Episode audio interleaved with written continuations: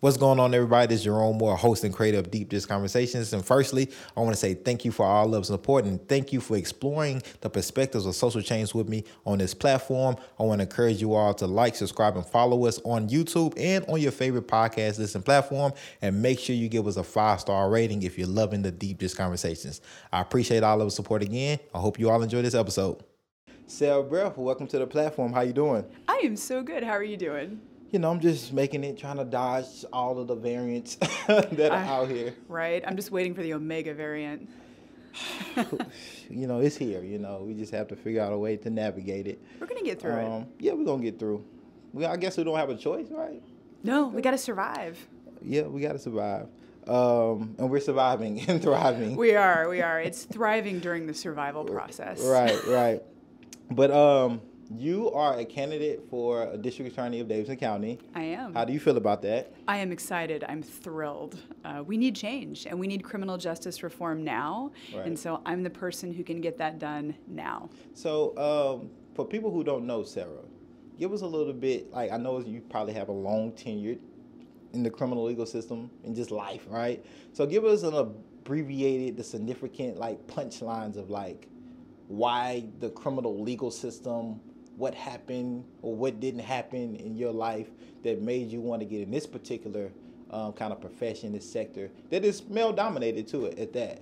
Um, and can you break that down for us a little bit? Of course. I'll give you the short story of my life so I don't bore you to tears, but I'm originally from Missouri, okay. and um, I grew up in a in a family, you know, in the Midwest, um, ate a lot of pizza, so, um, you You're know. You're in the right place now. I am in know? the right place. I feel very comfortable, um, and I'm the first woman in my family to graduate college, and when I went to college, I went to Duke University. Okay. And love basketball, so huge basketball fan, really enjoyed that, camped out for tickets, did the whole Cameron crazy thing, loved it, uh, and then came here for law school. So in two thousand six, mm-hmm. moved to Nashville and loved it, loved it so much. And what changed the trajectory of my legal career while I was in law school is um, I started a street law program at Thistle Farms. Oh, okay.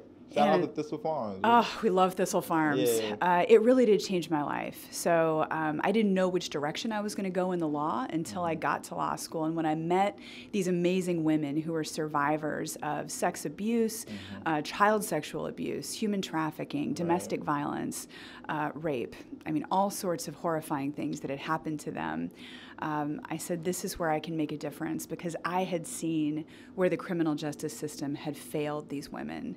And I knew that there was something that I could do to fight for them. What sparked that initial interest of just wanting to be in law, though, right? Like, I know some of us grow up, like, for example, me, I thought I was going to the N B A, right? Didn't happen. Right. I'm here. It didn't happen, right? Um, there's but still, like, there's uh, still time. Yeah, maybe, maybe. You know, I'm thirty-one. Ah, maybe. Um, what is, like, so what is the... What really made you want to get into, like, before you applied to, like, you know, law school and everything like that? Like, what said to you or what happened or what influences was, like, law is kind of what I want to be a part of? Sure. This is going to sound cheesy, but um, it's pizza. It's pizza themed. Cheese, so, know. Right, extra cheese. Uh, so, really, my dad. Uh, my dad was a lawyer, okay. um, first oh, okay. in his family to graduate college, okay. first lawyer in the family. And I saw how active he was in the community and mm-hmm. how people came to him to solve problems. Right. People who had problems would come to my dad. And when I was little, I got to go to the office with him and watch people come in and have problems, and he would help solve it. He was chairman of the United United Way, right. uh, just really involved in our community.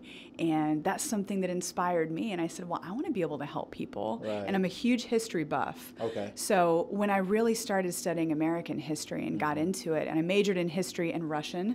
Okay. Fact, what I know, interesting, right? Um, I'm interested in a lot of types of history and languages, right. but for history, I realized that, you know, I can be a history professor and mm-hmm. teach it, or lawyers are the people who tend to make history because mm. they are the problem solvers. Right. They're the movers and shakers that you're reading about in the textbook. Right. And especially the women who right. are breaking through in the legal field right. because women have only had the right to vote for the past hundred years. Right. And so where can you make a difference? And I see, you know, R B G mm-hmm. and these women who were rising again in male-dominated fields, right. but who were fearless right. and willing to stand up for what was right and against discrimination. And so I think history is a like is a good point um, to kind of dive in deep, right? This is deep dish, so we like to get deep. I'm ready. It, right? Talking about history, talking about American history.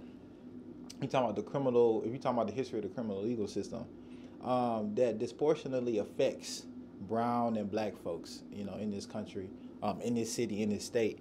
Um, as a person, that's a white woman, right?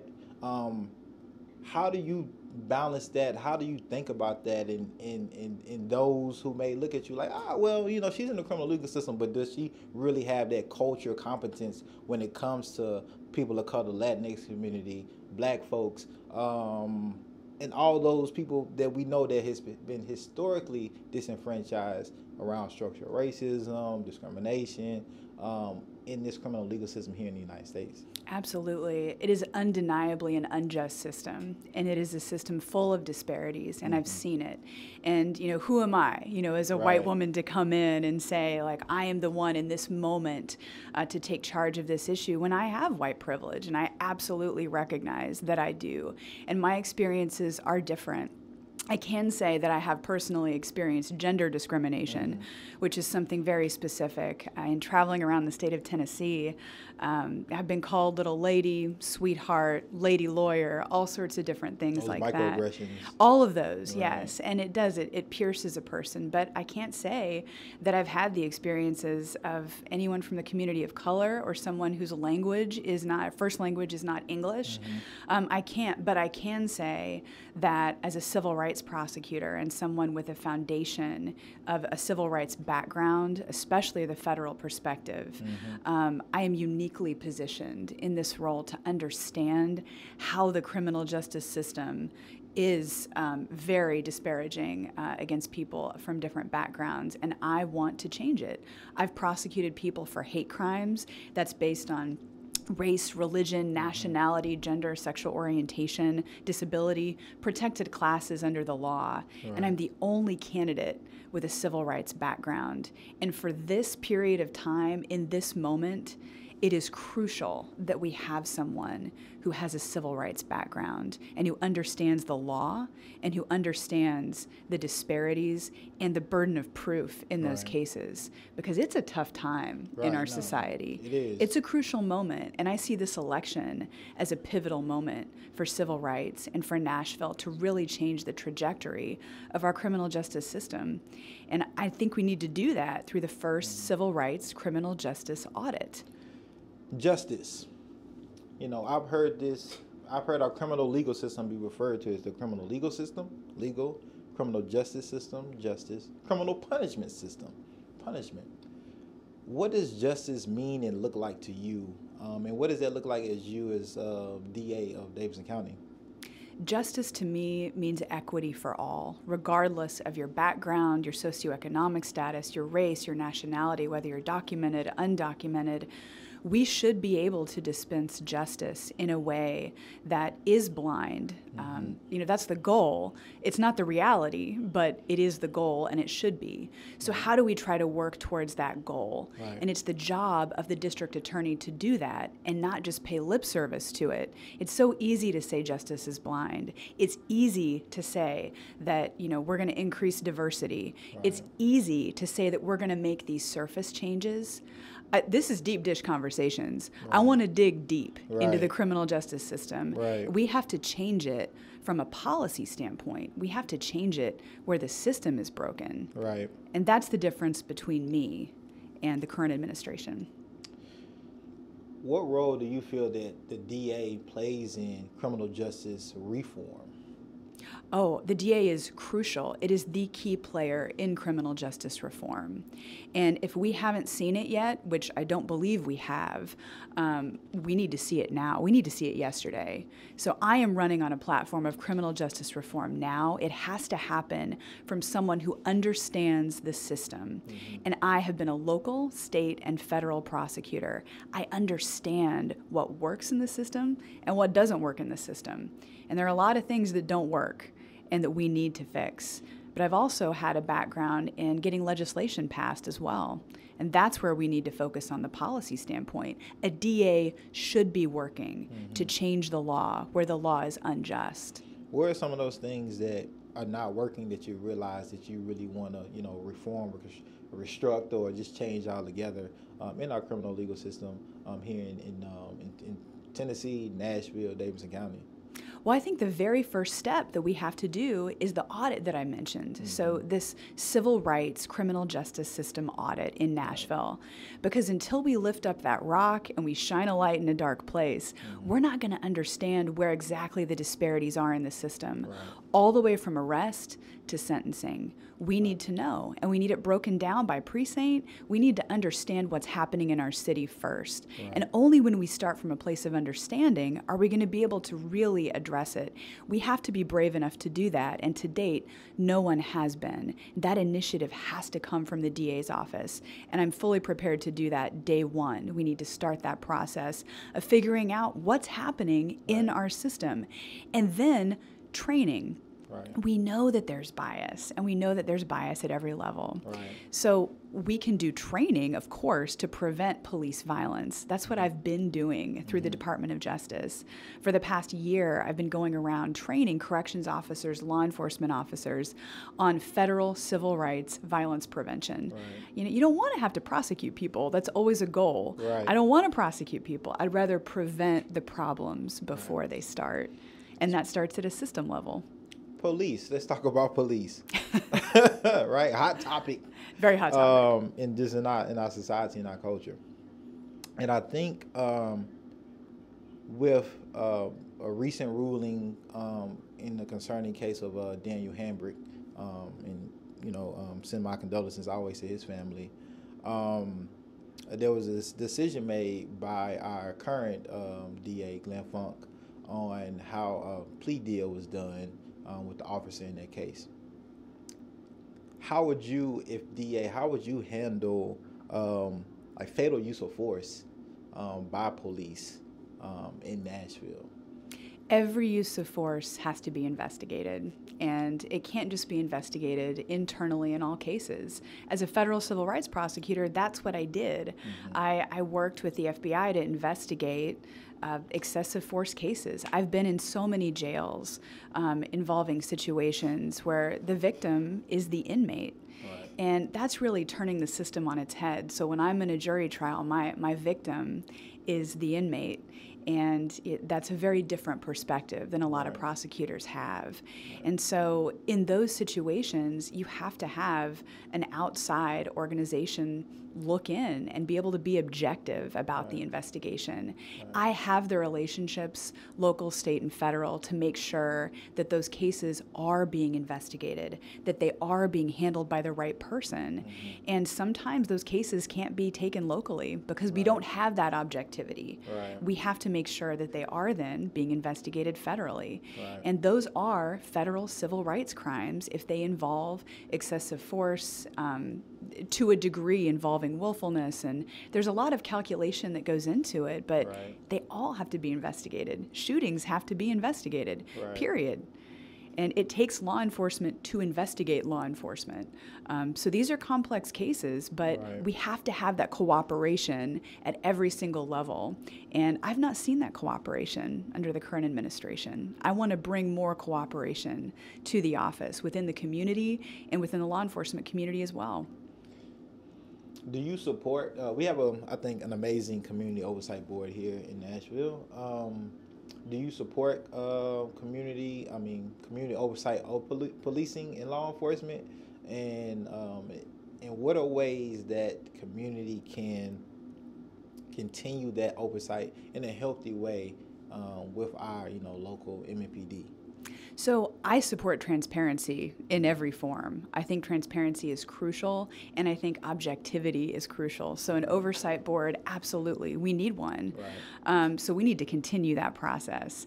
And how I want to strengthen relationships in our community, especially as they pertain to, to law enforcement, right. is by focusing on crime prevention. Okay. And for me, crime prevention and looking at what's working in other cities, what's not working, different structures, I want to assign the existing assistant D As in the office mm-hmm. to precincts.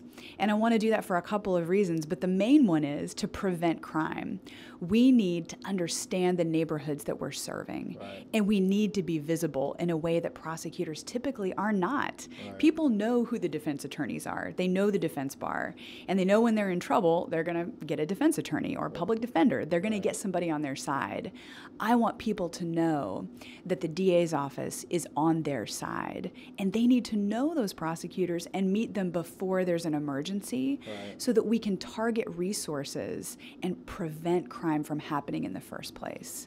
Um, our council um, members just recently um, voted a bill into place that it is supposed to uh, prevent crime, right? It's supposed to be a tool of prevention, which is license plate readers. Um, do you support something like that uh, here in in, uh, in Nashville, or is there other alternatives? Um, I guess when it comes to prevention, just because we're on it, that uh, that we can prevent crime, pre prevent crime, but this that tool specifically of license plate readers. What are your thoughts on that?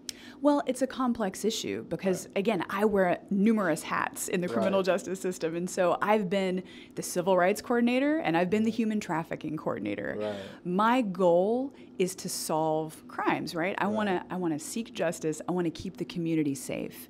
Those are two key things that a district attorney has to do. Mm-hmm. So L P R is a tool to do that, but is it a safe tool to do that? Are we violating people's civil rights? Mm-hmm. We have to make sure that there are guardrails on that that make sure that people's civil rights are protected. But do I want to be able to find a missing child? Absolutely. And do I want to do that quickly? Yes. Just a couple weeks ago, um, there was a baby that was missing. There was an Amber Alert issued, and people were told to look for a specific vehicle, and it was a baby of Egyptian descent. Mm-hmm. um, I think that, you know, we need to be using every tool that we can to solve crimes in a way that is still protecting people's civil rights. Right. So there's a balance to that. And I think most people are in favor of the idea of solving crimes quickly and preserving resources and saving lives. Right. Number one, saving lives, but making sure that we're doing it in a way that is not violating right. people's civil rights. Yeah, and um, a lot of the things that I heard around that bill too is, is it is it an equitable tool to use, right, um, for all of Nashville? Um, Because if we look at the demographic of how our roads and stuff, our landscape is set up, or where those L P Rs will be placed, they're going to be placed majorly in neighborhoods that are black and brown, which raises eyebrows. Like, oh, okay, um, this could be a great tool, because I think people want to find, you know, uh, people who have stolen cars or people who have um, kidnapped someone, right? If, if those tools can help, but at the same time, because of the relationship and the history, I think that those communities who will probably be impacted the most by these L P Rs have with law enforcement, it creates that pushback a lot of time. And so if elected D A, how do you bridge those gaps with community that has suffered so much trauma, right? So much just historical pain and suffering and punishment, Um, to kind of, you know, bridge that gap and be more transparent with law enforcement here and create really a bridge that people can start, like, building those relationships and having these type of conversations around, like, tools that could be help in preventing crime, but I just really just don't don't trust you, right? I just don't trust our legal system. Absolutely. That's completely valid. And there are a lot of people who have no reason to trust right. the criminal justice system, um, and for vast historical reasons. So absolutely, while this is a complex issue, mm-hmm. you, we can't be targeting communities, you know, based on race, nationality, sexual orientation, any of those protected classes. Right. Um, but what we do want to make sure, yes, that we are solving crimes, but that we have the A D As with the relationships in the neighborhoods that they're serving. So that's what I'm talking about, is right. having the D A's office, not having the arrows go into it and right. being reactive, but being proactive and having the neighborhoods know, okay, these are my assistant district attorneys. Mm-hmm. I can go to them when I have issues or concerns, and I want to make sure that they're hearing me. And I want to bring the nonprofits and the communities to the table. And if there are concerns, I want to know what those are right. so that we can address them before it becomes a major issue. Right. Like the L P R debate has been huge in our community, and right. I'm glad that it's been huge. Um, it should be. It's very important in, in how we are detecting crime.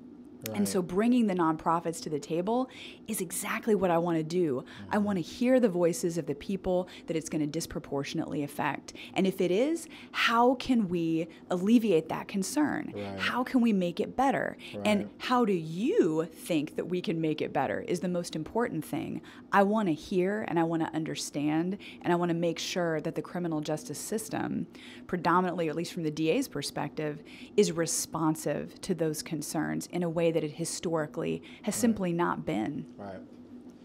I think another thing um, that's real big in our community here in Nashville that we always want to protect and prevent is around youth, right?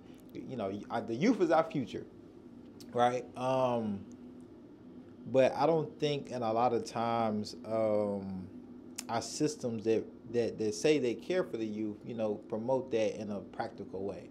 Um, here in, um, I think in Tennessee, actually, we don't have like a minimum um, kind of um, minor age on, on certain offenses for our youth. So some, some offenses youth can be charged, minors can be charged as adults, right? Um, around that in juvenile justice, if you're D A, how do you, you know, um, handle youth that might have committed offenses? Um, and how do you take a really deep dive into kind of what that restorative justice may look like, what that punishment may look like, uh, but still understanding this is a minor um, and digging in deep, deeper than just what he or she done uh, on the surface. Absolutely. So kids are a top priority for me because usually uh, once you get in the system, it's going to be when you're really young. Mm-hmm. And that is all preventable.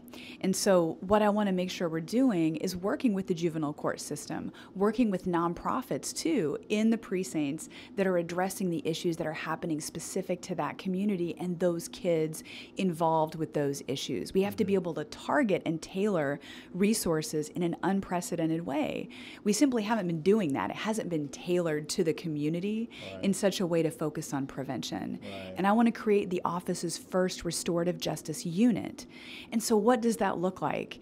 Um, it's really two-pronged. I want the assistant D As to be assigned in that unit mm-hmm. to people who are going to be released from prison, going back into the community, transitioning, and making sure that they have the resources that they need to succeed. Right. Housing, jobs, drug addiction treatment, mental health, wraparound services, all of the things that they need um, to be successful, because I don't want to see them again. Right. I don't want to prosecute the same people over and over again. I'd rather not prosecute them in the first place. Right. So let's stop the kids from going into the system in the right. first place. And the second prong of the restorative justice unit will be for nonviolent offenses, finding solutions that do not involve incarceration, period. And if you can avoid having a criminal record as a right. child, you need to avoid having a criminal record as right. a child, right. because once you're stamped with that, you're stamped with that forever. Right. And that is something that has had a profound effect on me. My first week in the district attorney's office, when I was there, mm-hmm. I saw a line of young men, predominantly young men, many people of color, wrapped around the side of the hallway, right. coming into the courtroom. And that particular A D A that I was shadowing that day was literally dishing out, here we are at Deep Dish Conversations, dishing out criminal records, mm. just boom, boom, boom for people who walked in the door. That is not a solution, and that is not justice. Right. And I said, well, where are the lawyers? Right. Where are the lawyers for these people? Like, don't don't they know that right. you know they have rights? And right. it was that particular docket, and that's how it was handled, and it bothered me right. on a fundamental level, and I knew that that was not something, that was not my definition right. of justice. And that's interesting you break that up, because I think I think something like ninety percent of people get out anyway, right? Once they did their time, they get out, they're back um, in our communities, right? And they don't have that support. Um, and even though they're supposed to be like guardrails, like parole and probation and things like that to make sure they I, I become more model citizens, I suppose. Um, those things even create barriers, whether it's like getting a driver's license or finding uh, affordable housing or, or transitioning out of halfway house. And all of these things, it seems like they just make it tougher to kind of acclimate back to society and be in their communities. Not a lot of those wraparound services like, right. you know, because I don't want you to go back, right? But it's no, it's no real support. It's just making sure like just Just stay out of trouble. That's the only, that we're going to support you in that way, and that's by checking in and doing uh, maybe drug testing or whatever it may be. But that's as far as it goes for many cases, unless you can find a nonprofit um, or know of a nonprofit that, you know, have those wraparound services that can give you that extra support. And so I think that's, um, I think that's really needed uh, in that wraparound services when it comes to, you know, being in, engaged and incarcerated to the release, and then making sure like you're not, you don't have to really be tempted by the temptations uh, that may put you back in the same position because of, you know, uh, financial, uh, your lack of financial stability or lack of housing stability and all those things that, you know, should be kind of a, you know, um, necessity just to just to, to be alive, right? But, you know, those are just not the case um, in a lot of times that we live in, and some of us just don't have that same support. So it'd be good to get the support from, you know, the system that, you know, that's supposed to be rehabilitating and supposed to be about prevention. Um, so it's good to hear that you have a plan for that. And I'm pretty sure like the listeners and watchers are really going to be like, yeah, okay, that's, that sounds good. That sounds good, yeah. It's, it's a completely different approach to criminal justice that Nashville has just never seen before. Mm-hmm. uh, if people can avoid having criminal records, especially kids, the D A's office needs to be invested in right. that and in their success and in their future. And I founded a nonprofit uh, eight years ago called oh. Advocates for Women's and Kids Equality. AWAKE uh, is the acronym. And it's for those reasons, breaking the cycles of violence and the cycles of poverty, that I am also extremely interested in bail reform. So right. I'll get to that again in a second. Yeah, yeah, yeah. Right, yeah. It's absolutely essential. But and it's it all goes together too. Right. These are these are issues that overlap in so many ways. But we developed a curriculum to right. help kids break those cycles, and volunteers are now teaching. I'm not on the board anymore. It continues, but volunteers are working in the juvenile detention center this spring, right. teaching kids who are there right. how to break the cycles of violence and poverty, so that when they do get released, hopefully they're going to have more resources and a chance at an actual future where they're not branded forever. I want us to pivot to jail and prison. Um, and you mentioned something that is a hot topic, which is bail reform. Um, bail, money bail, cash bail, however you know it by. Some people believe that there should not be um, money associated with a person's body in general. It should not be money attached to a human body, um, and that should not dictate whether I am free or if I had to stay uh, locked up, you know, um, pending trial or whatnot.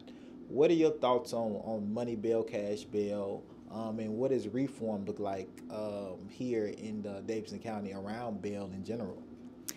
Bail is one of those hot button issues that most people are afraid to touch from the district attorney's side of things. Mm-hmm. I'm not. It's absolutely something that the district attorney's office should be involved in, because I've operated, again, in a number of different systems where I've seen in the federal system that I came from, there wasn't any cash bail, mm-hmm. period. You were reviewed on two criteria. One, are you a danger to the community? And that's the primary issue. And then two, are you a flight risk? And under Tennessee law, there are factors that are essentially those same two criteria. Are you a danger, and are you a flight risk? Right. And there are ways to mitigate those things to where you don't have to be held pre-trial. Now, if you're a danger to the community, you do. Right. But there's a hearing that's held to determine whether or not you are. You do present a danger to the community. Uh, if you've committed a series of rapes, sexual assault, homicide, yeah. absolutely. You're a danger to the community. If you have a firearm and you're shooting right. and, you know, you're risking hitting kids through windows, right. you, absolutely, you're a danger to the community. Right. Um, if you're dealing massive amounts of deadly opioids containing mm-hmm. fentanyl, people are overdosing and they're dying. You are a danger to the community. But that's an analysis that's going to have to be made on a case-by-case basis. Right. The problem with the bail system is that it's not tailored to the individual and the individual circumstances in a way that reflects, are they going to show up to court? Are they going to be dangerous? Right. And those are the key things that we worry about as a society. But someone who's charged with theft under ten thousand dollars and another person who's charged with the same crime, one person can afford to get out pre-trial, another person can't. Maybe the person who can't afford to get out is going to take a guilty plea because it's right before Christmas right. and they want to be home with their family. Right. That is not a reason to get a criminal record. Right. And that's why we have to overhaul that system. But it's not something that the D A's office can do alone, right. and I want to make that very clear. Right. You know, we this is going to be an ongoing process with mm-hmm. the courts, because the courts absolutely are the ones who are ultimately determining that. Right. But the D A's office has not played enough of a role right. in pushing for any reform whatsoever. Right. And so that's where I am the different candidate here. Right. I am ready, and we have to be ready to have these hard conversations, to take a look and say, this is not justice. Mm-hmm. When people are pleading guilty simply to get out pre-trial, right.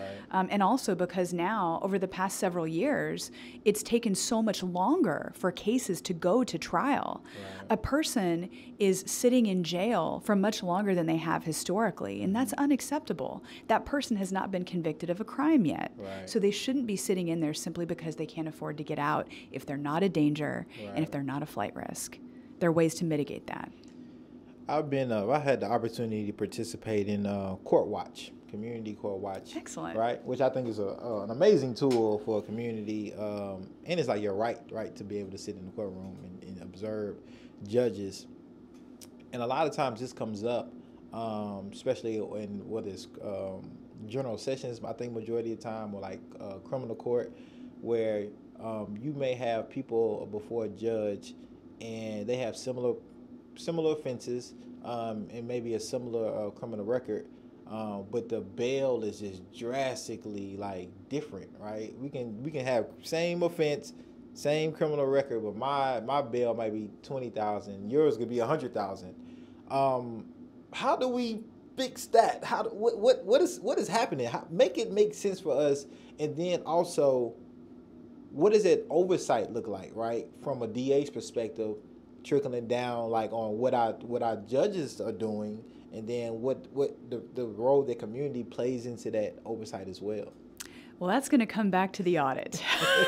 So we need we need to know. Yeah. We need to know also, not just, boy, this seems arbitrary. Like, why did this person get this bail and why did this person get this completely different one? Mm-hmm. um, you know, is that just based on circumstance, right. or is there a racial disparity here, right. and is somebody being treated differently? Right. Um, that audit is going to reveal those things. Like I said, mm-hmm. we have to lift up that rock. Right. Someone has to be courageous enough to actually look and see what's happening.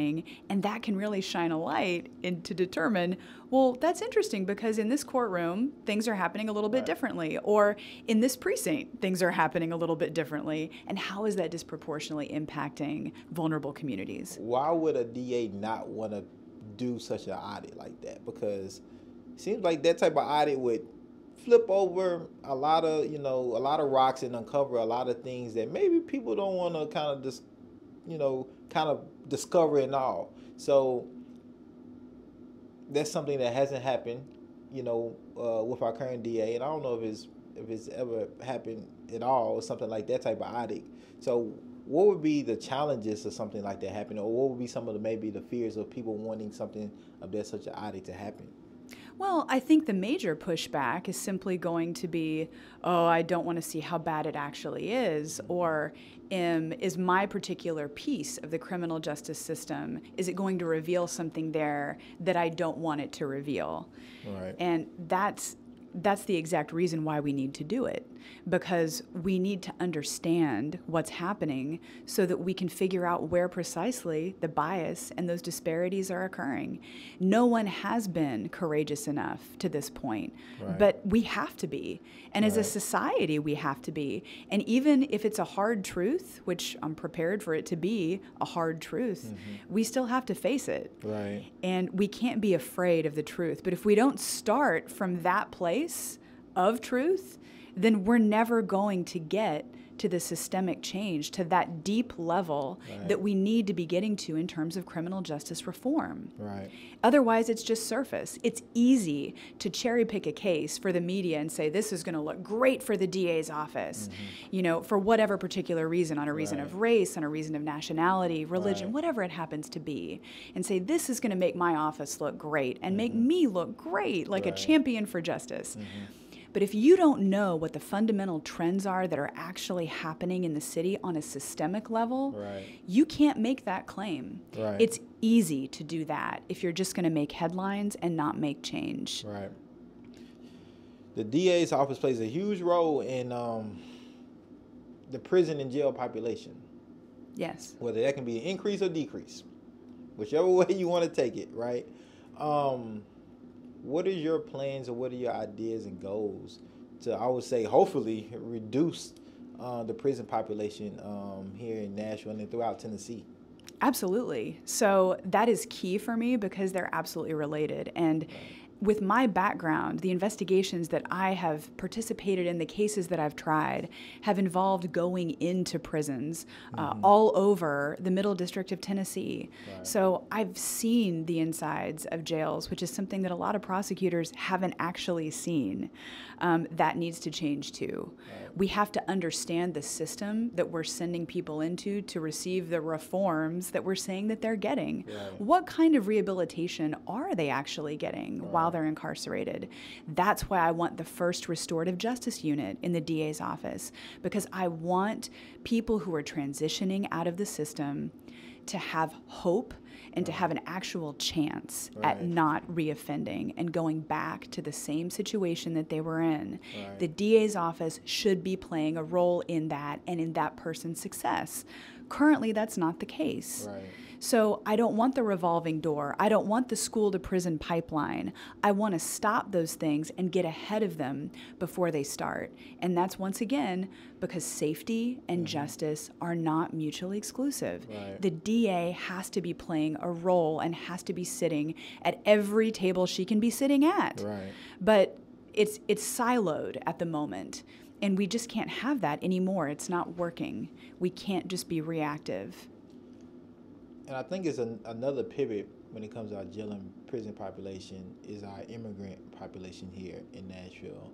Um, many of our immigrant and refugee population have different barriers, especially legally, um, because of fear of deportation or ICE or something like that, and may not want to show up to court or may not even have the, um, the, the resources, whether it's language barriers and it's no language justice. How do you plan on connecting, creating transparency and trust, I would say, with our immigrant and refugee population here in Nashville? That is crucial for me. So as the human trafficking coordinator in our district, what I focused on too was hate crime outreach mm-hmm. so that people knew that if something was happening to them, right. they could call nine one one without fear of being deported. Mm-hmm. And I had numerous labor trafficking cases uh, involving people who we needed to keep here, that were not here, that, that were undocumented, but who were a crucial part of the case. Getting them a path to citizenship mm-hmm. and working in that arena. I'm also the only person who has that experience in working on a federal labor trafficking case and right. making sure that our victims, that our witnesses are able to stay and get a path right. because we can't prosecute trafficking cases when our victims and our witnesses are being deported. Right. People are here to support their families, and deportation is an extreme measure that should only be taken in cases involving felonies, violent felonies. So if someone is here and they're undocumented and they commit a homicide, they commit a rape, that is a completely different situation. Right. But people living and working here who are struggling and are maybe in a domestic violence type situation and don't feel that they can call the police, right. I want to make sure that we're changing that culture by working with the nonprofits that serve undocumented communities mm-hmm. and people who uh, do not have English as a first language right. to make sure that we're getting the interpretation services that we need right. too, so that they can understand our very complex criminal justice system. Right. Because even people who are citizens and no, who do no. speak English don't understand right. our complex criminal justice system. Even right. lawyers within the system right. have trouble understanding these bizarre intricacies sometimes. And the fear, right? The yes. Fear of, if, if I'm an immigrant or refugee, the fear of being able just to call police, and what the, even though I might be a victim, I might become the suspect just because of where I'm from or the bias or implicit bias uh, that an officer or somebody may have. Do you even belong here, right? How do you, how do we eradicate that fear, right, of being able for our immigrant and refugee community to just even want to be able to reach out and look for resources and support from our law enforcement or criminal legal system here? Well, I've participated in hate crime awareness campaigns, as I said, so I'm I'm used to bringing different groups to the table, um, especially, you know, during COVID, there was right. a rise in hate crimes against Asian communities. Right. We want to make sure that we're reaching the communities in a way w of where they are, right. how they live and how they work. Right. And it may be different from ours. So we have to make sure that we're reaching those communities. And I believe that that is the responsibility of right. the D A's office, to make sure that we're reaching the communities that need the help most mm-hmm. and that are afraid to call nine one one and that right. don't have the trust of law enforcement. Right. And in many cases, rightfully so. They haven't had good experiences with law enforcement in the past, mm-hmm. and we need to change that. And some of that is training, right. and that's hate crime identification too. Right. We're missing so many hate crimes right, right here in Nashville simply because we're not asking the victims, right. you know, Um, do you believe that you were targeted on the base of your race, right. on the base of your religion? Right. Was that person wearing a hijab? Right. You know, these these are details that we need to be paying attention to. Right.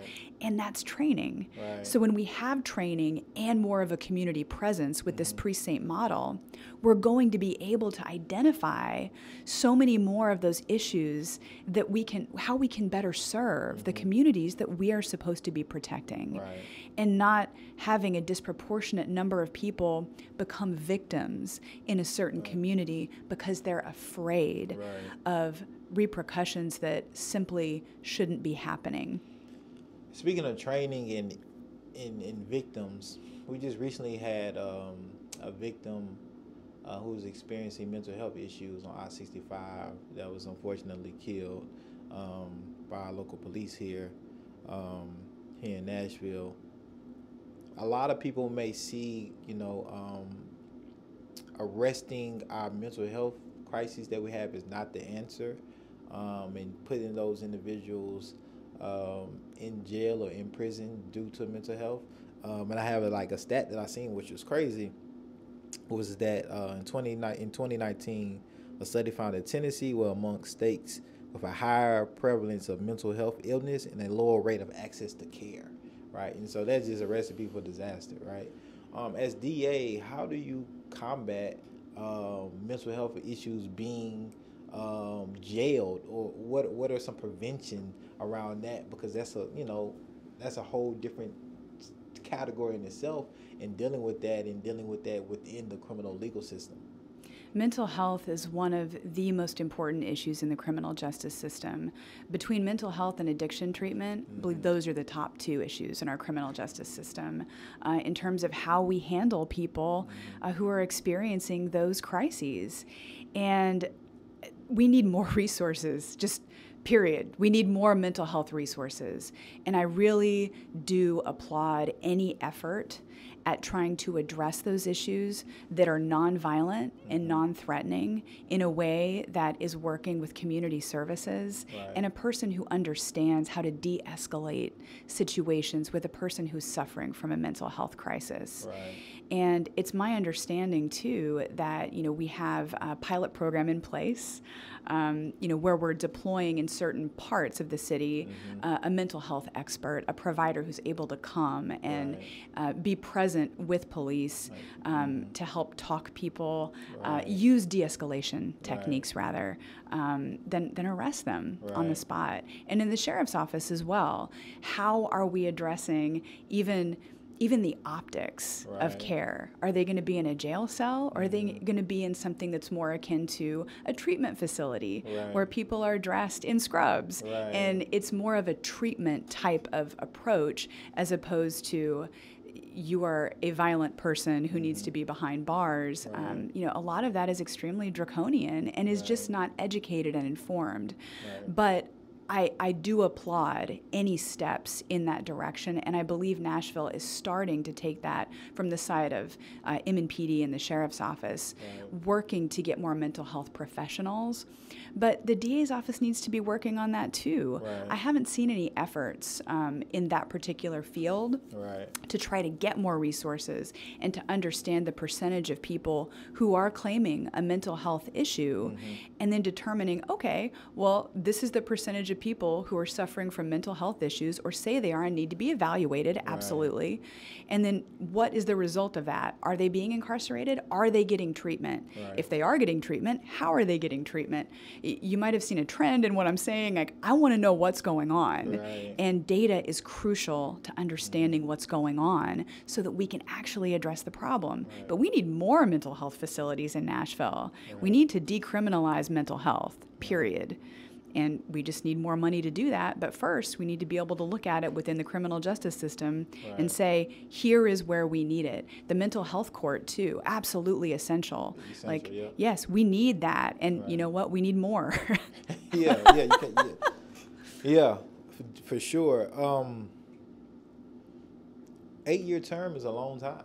Sure is. right? It is. It's, it's a long time. And...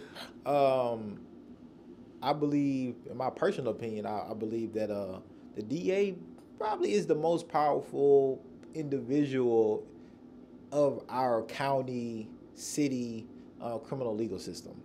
And that's a lot of power, right? It that's is. a lot of power. And power is dynamic. Um, if elected D A of Davidson County, how do you plan to use your power, right, for the next possible eight years to make sure there's a just and equitable criminal legal system here in Nashville? I plan to use the D A's office to seek the criminal justice reform that we need now mm-hmm. on a systemic level. I don't mean a surface level. Right. The D A's job is crucial, as you said, and it is an extremely powerful role. And with that comes amazing responsibility, responsibility right. that I haven't seen taken. Right. I've, I've heard a lot, you know, I've heard a lot about reform, and I haven't seen it. Right. Where is it in the numbers? Right. The homicide rate, the violent crime rate has gone up over the past eight years, right. and you can see that happening right. uh, just in the data itself. Mm-hmm. It's taking longer for people to go to trial. Right. There are more people uh, of color right. who are disproportionately affected by the system. Just last year, eighty percent of homicide victims were people of color. Mm-hmm. To me, that is not progress. Right. That is the opposite of progress. Right. And I could not stand by and watch this happen. Right. Not someone with a civil rights background, mm-hmm. with a focus on crime prevention, right. on civil rights, and on restorative justice, right. who knows what can be done with that office. We need a fresh face, a right. fresh perspective, and uh, really a fresh, complete overhaul. Complete overhaul of how the D A's office operates in Nashville. And we deserve it. Right. Nashville deserves better. And so um, we're going to get a little deeper right now. Deep dish. We're going to get ready. a little deeper. Because I think this is this is positive to me that you bring up this systemic change, right? Which is which is which is different than just change, right? Because you're really looking at the disparities that a system has created and that a system is perpetuating, that might scare a lot of folks, because when we talk about systemic change, um, majority of the time we talking about black folks, people of color, and poor folks, right? Especially in the criminal legal system, right? Um, and the demographics here in Nashville is about seventy-ish percent white, about twenty-five percent, you know, black, right? And so, and then you look at this, uh, the disparities, right? Well, well, black folks are twenty-five percent, but we, but we're forty, sixty percent of the, the prison population here. That that's that's some systemic going on right there, right? What um, what challenges can you foresee, or maybe have you heard that could be that could be barriers for you to implement systemic change here in Nashville? Um, we're a blue city, progressive city, but a red state, right? Um, how does that affect some of your goals and some of the plans that you want to implement? I am so used to operating in this environment, um, and it takes people from across the political spectrum too. You know, right. This is a partisan race, right? right? Like right. I am running as a Democrat, but I am serving people right. regardless of their political affiliation, right. regardless of their socioeconomic status, their race, their nationality, mm-hmm. and that is what that office should be. It should right. be a pursuit of justice. Right. But yes, how do you how do you get that change done right. considering where we are? Right. Um, I have a history of doing that. I am, in fact, the only candidate with a history of doing that. Right. And that is through the nonprofit. You know, mm-hmm. we have drafted, lobbied, and gotten nine pieces of right. legislation passed through our General Assembly, which right. looks very different from Nashville. Right. And you have to understand that dynamic, and you can't just shake your fist and yell at it and right. say, um, I stand for progress. Well, mm-hmm. good, that's great. You right. know, that sounds wonderful. Right. But what are you accomplishing for the people that you're mm-hmm. serving? Right.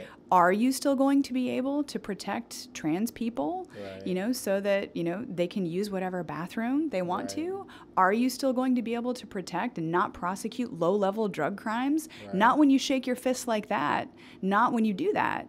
Right. I have a completely different approach. I've gotten legislation passed, mm-hmm. and legislation that has not been popular, or what would be considered popular, right. given the environment that we live in. Right. That's giving women an opportunity with a history of prostitution prostitution and uh, drug addiction who are H I V positive, an opportunity to get off the sex offender registry. Right. That passed.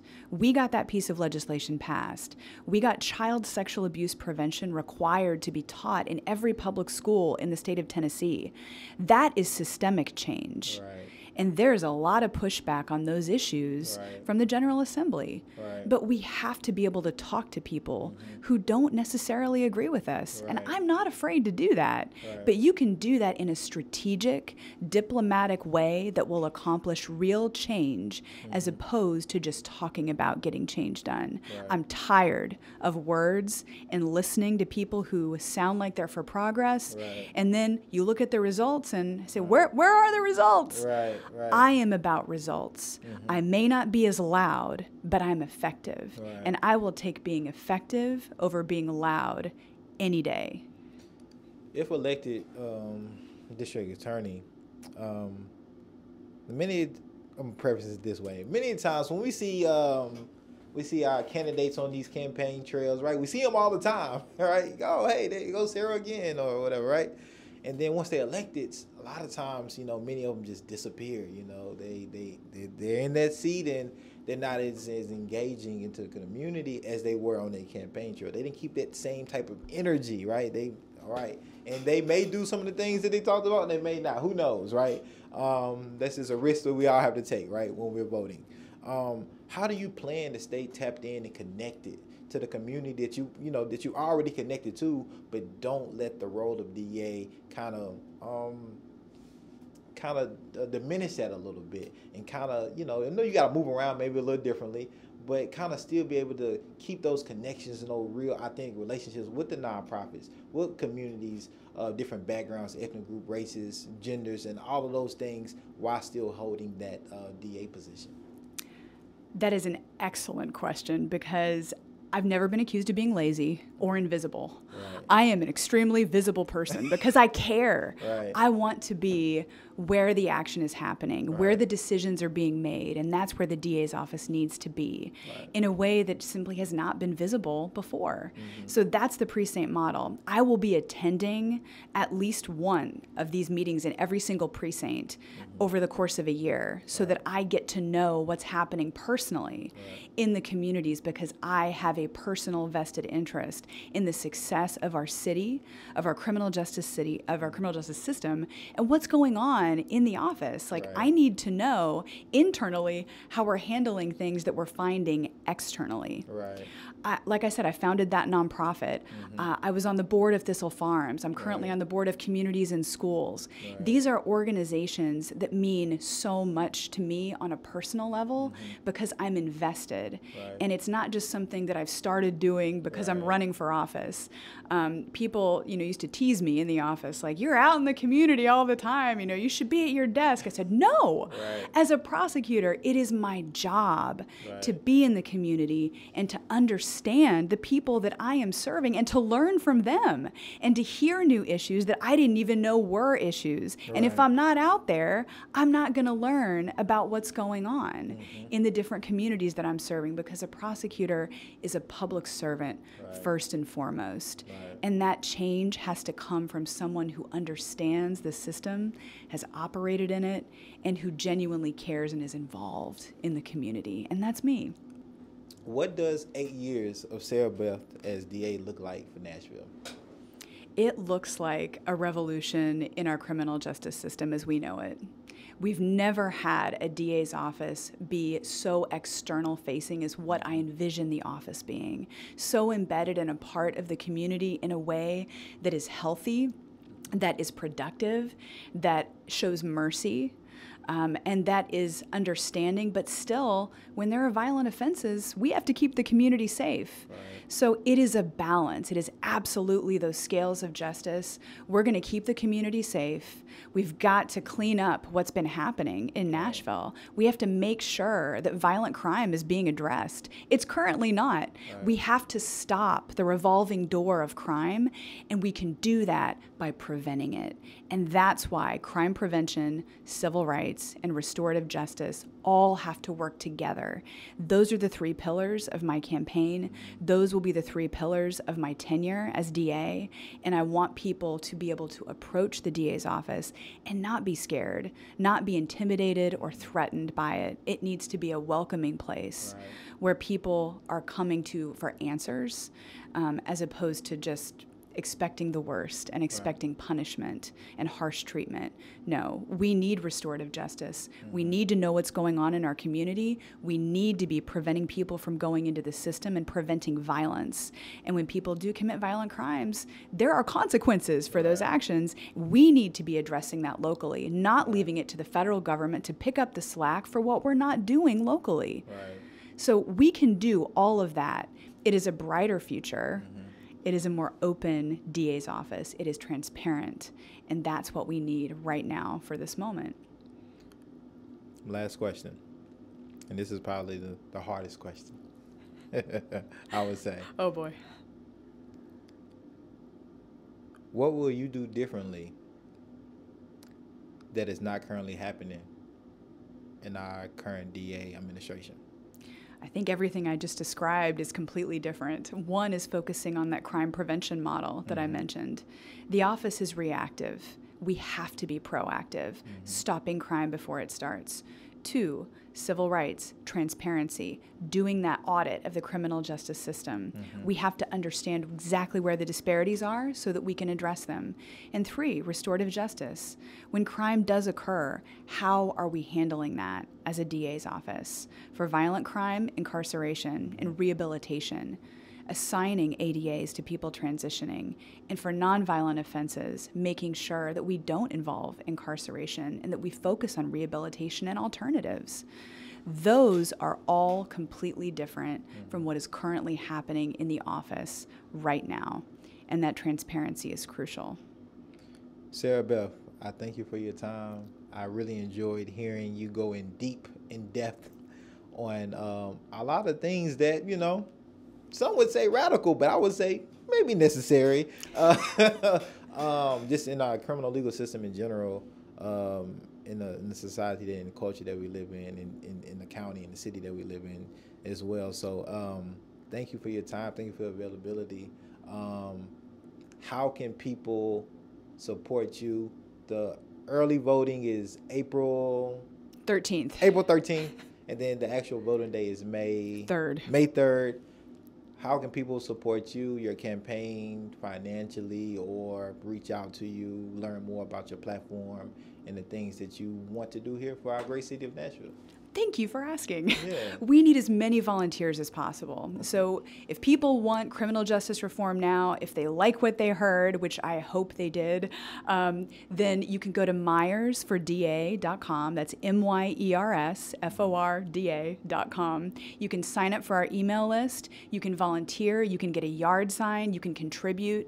As you know, I'm running against an incumbent, which means that, of course, he has more resources. I only got in this race on December first, but the momentum is intense. Raised over one hundred ten thousand dollars in six weeks. Oh, wow. So we are keeping the momentum. Yeah. People want change, and that tells me that people want change. Right. But we need more people. I want an right. army of volunteers. We are going to get this done. Right.